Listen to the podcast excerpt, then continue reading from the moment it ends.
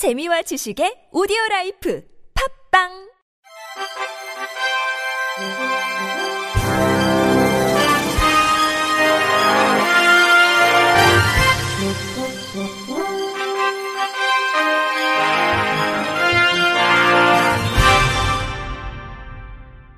청취자 여러분 안녕하십니까? 3월 19일 금요일 KBIC에서 전해드리는 생활 뉴스입니다. 이제 버스, 지하철 등 대중교통에 이어 항공편도 티머니로 간편하게 이용할 수 있게 됐습니다. 교통카드를 넘어 mobility와 payment 영역으로 빠르게 성장하고 있는 티머니가 국내 대표 실용 항공사 진에어와 전략적인 업무 협약을 체결했다고 15일 밝혔습니다. 이번 협약을 통해 양사는 mobility와 payment 플랫폼 확장을 통해 시너지 효과 창출 및 고객 편의 증대를 위해 상호 협력키로 했습니다.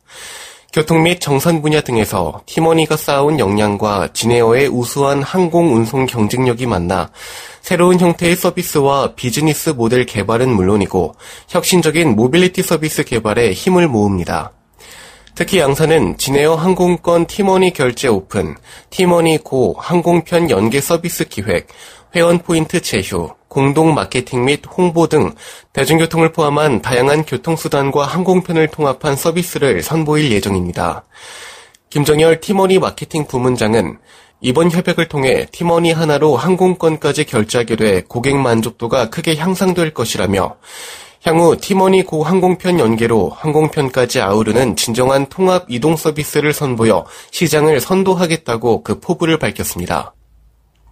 국토교통부가 무인운전 경전철의 사고, 장애 예방을 위해 안전 시스템을 점검하고 위기 대응 매뉴얼의 적정성 여부 등에 대한 특별 점검을 시행했다고 밝혔습니다. 이번 점검은 현재 운영 중인 10개 무인 운전 경전철 전체를 대상으로 무인 운전 시스템의 안전 기능과 위기 대응 매뉴얼의 적정성 등을 집중 점검했습니다.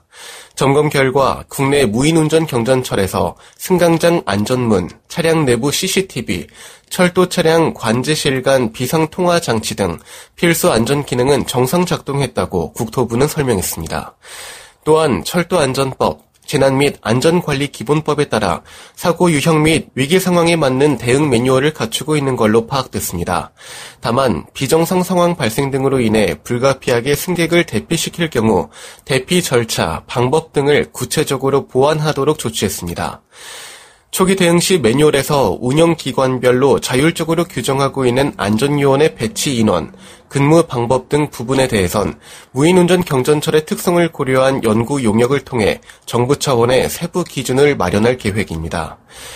강기업 국토부 철도안전정책관은 무인운전 시스템은 기관사의 역할을 관제, 역무 등에 분산시킨 것으로 위기 대응 역량이 다른 철도 시스템에 비해 매우 중요하다며 앞으로 위기 대응 역량 강화를 위한 정부 차원의 비상 대응 불시 훈련을 지속적으로 시행할 것이라고 밝혔습니다. 2012년 이후 해마다 줄고 있는 결혼이 지난해에는 역대 최저를 기록했습니다.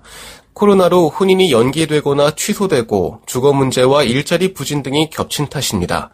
20년 이상 함께 산 부부들의 황혼 이혼은 늘었습니다. 보도에 오인석 기자입니다. 지난해 혼인 건수는 21만 4천 건으로 1년 전보다 무려 10.7% 감소했습니다. 관련 통계를 작성한 1970년 이후 최저치입니다. 감소율은 두 번째로 높았는데 두 자릿수 감소는 외환 위기 시절인 1997년 이후 23년 만에 처음입니다. 혼인 건수는 2012년 이후 9년 연속 감소했습니다. 2016년 20만 건대까지 추락했고 이제는 10만 건대 진입을 코앞에 두고 있습니다. 결혼 주 연령층인 30대 인구가 줄고 있는 것이 결혼 감소의 원인으로 꼽힙니다. 지난해 30대 인구는 전년 대비 19만 4천 명이 줄었습니다. 변화된 가치관도 영향을 미쳤습니다. 통계청 조사에 따르면 결혼을 반드시 해야 한다거나 하는 것이 좋다고 생각하는 사람은 51.2%에 그쳤습니다.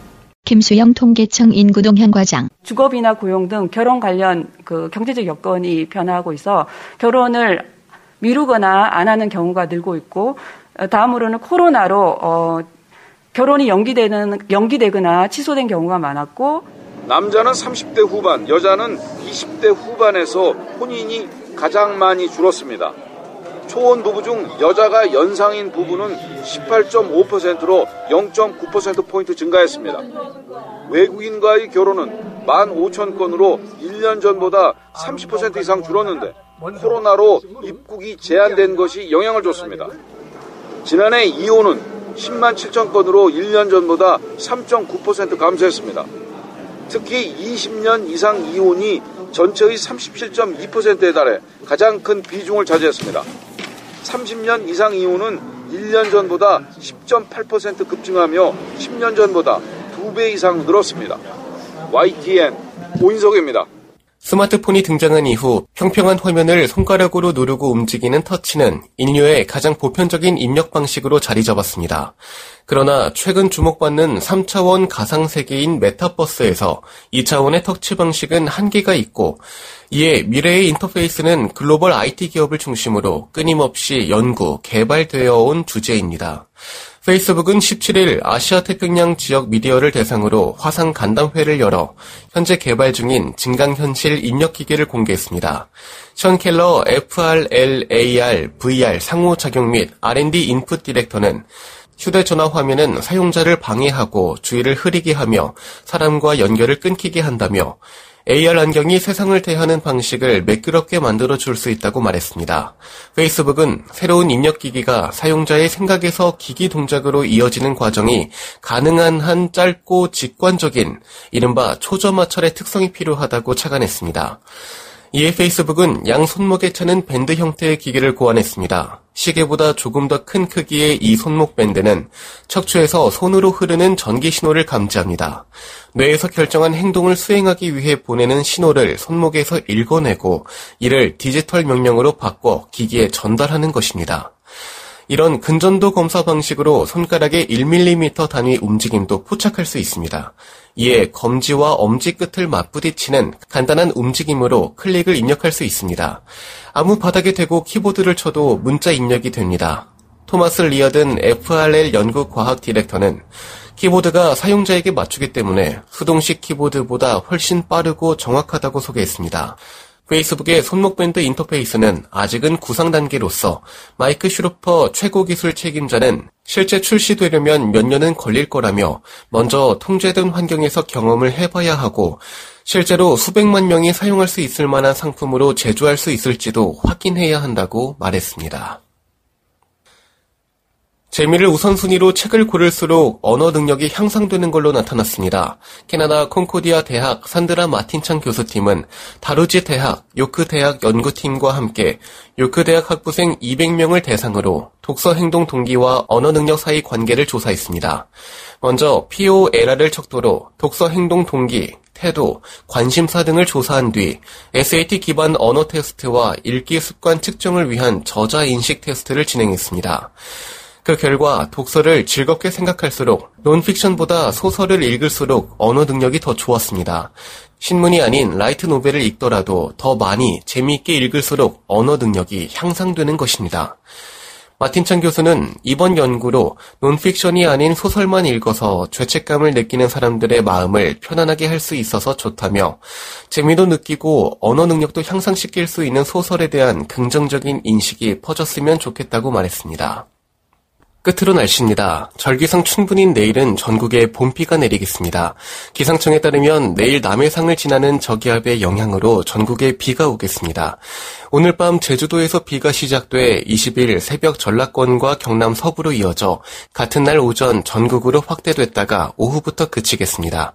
내일 아침 최저 기온은 4도에서 11도, 낮 최고 기온은 10도에서 15도로 예상됩니다. 낮 기온은 구름이 많아 오늘보다 1도에서 7도 정도 낮을 것으로 보입니다. 미세먼지 농도는 원활한 대기 확산과 강수 영향으로 전 권역이 좋음에서 보통 수준을 보이겠습니다. 이상으로 3월 19일 금요일 생활 뉴스를 마칩니다. 지금까지 제작의 이창현, 진행의 이호준이었습니다. 청취해주셔서 고맙습니다. KBIC